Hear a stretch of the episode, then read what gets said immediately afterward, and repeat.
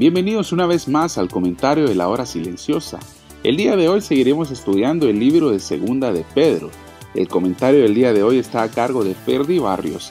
Así que Ferdi, te dejamos el tiempo para el comentario de la hora silenciosa. Muchas gracias por acompañarnos en este tiempo de poder estudiar la palabra de Dios y ver lo que el Señor desea para nuestras vidas. Seguimos estudiando eh, Segunda de Pedro. Iniciamos el capítulo número dos, los primeros nueve versículos de este capítulo, y podemos ver aquí cómo Pedro estableció la presencia de los falsos profetas y falsos maestros también como un hecho y no como una posibilidad. También nos habla acerca de su popularidad. Los falsos profetas estaban más interesados en hacerse populares que en decir la verdad.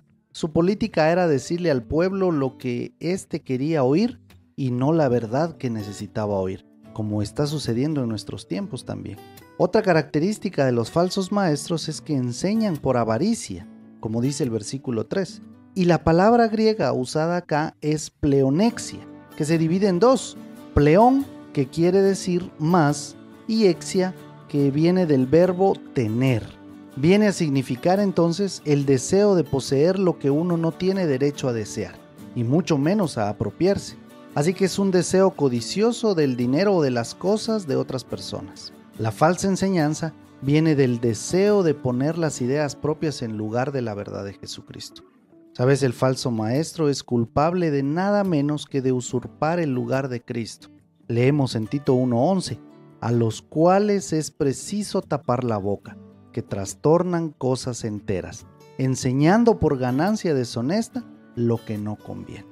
Y es que el falso profeta es en sí mismo una seducción al mal en vez de una inspiración al bien. Sabes, el falso profeta era sobre todo un hombre que apartaba a las personas más y más de Dios en lugar de acercarlas a él. En los versículos cuatro al seis nos habla acerca del juicio de los impíos.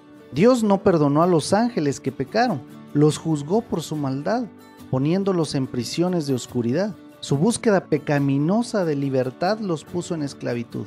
Aquellos que insisten en la libertad para hacer lo que quieran son como estos ángeles. Son tan libres que son rodeados por estas prisiones de oscuridad. La verdadera libertad viene de la obediencia. Nos habla también acerca del juicio de Dios al mundo antiguo. Sí, a ese mundo que sufrió el castigo del diluvio. Dice Génesis seis cinco, porque vio Jehová que la maldad de los hombres era mucha en la tierra, y que todo designio de los pensamientos del corazón de ellos era de continuo solamente al mal. Dice el versículo seis que Dios también juzgó a las ciudades de Sodoma y Gomorra, haciéndolas ejemplo de su juicio. En Génesis dieciocho veinte nos habla, por cuanto el clamor contra Sodoma y Gomorra se aumenta más y más, y el pecado de ellos se ha agravado en extremo. Estos tres ejemplos de juicio nos demuestran el principio importante que Pedro quiere destacar. En primer lugar, Dios juzgó a los ángeles que pecaron, así que nadie es de demasiada estima para no ser juzgado. En segundo lugar, Dios juzgó al mundo antiguo antes del diluvio.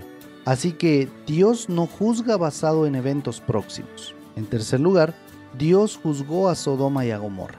Así que aún los prósperos pueden ser juzgados.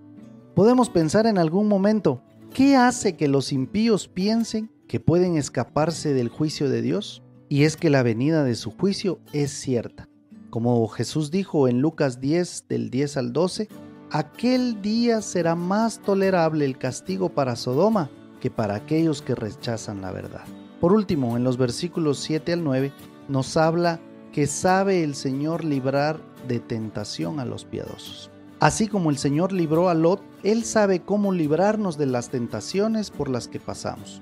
Y Él sabe cómo reservará a los injustos para el día del juicio. Podemos confiar en la liberación de Dios de los piadosos porque es tan cierto como el juicio para los injustos.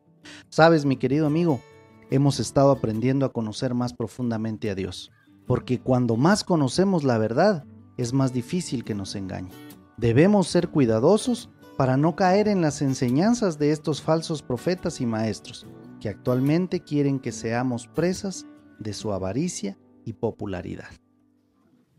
Gracias, Ferdi, y definitivamente hay muchos falsos maestros que están enseñando falsas enseñanzas, valga la redundancia, y más en el tiempo que estamos viviendo. Vívelo.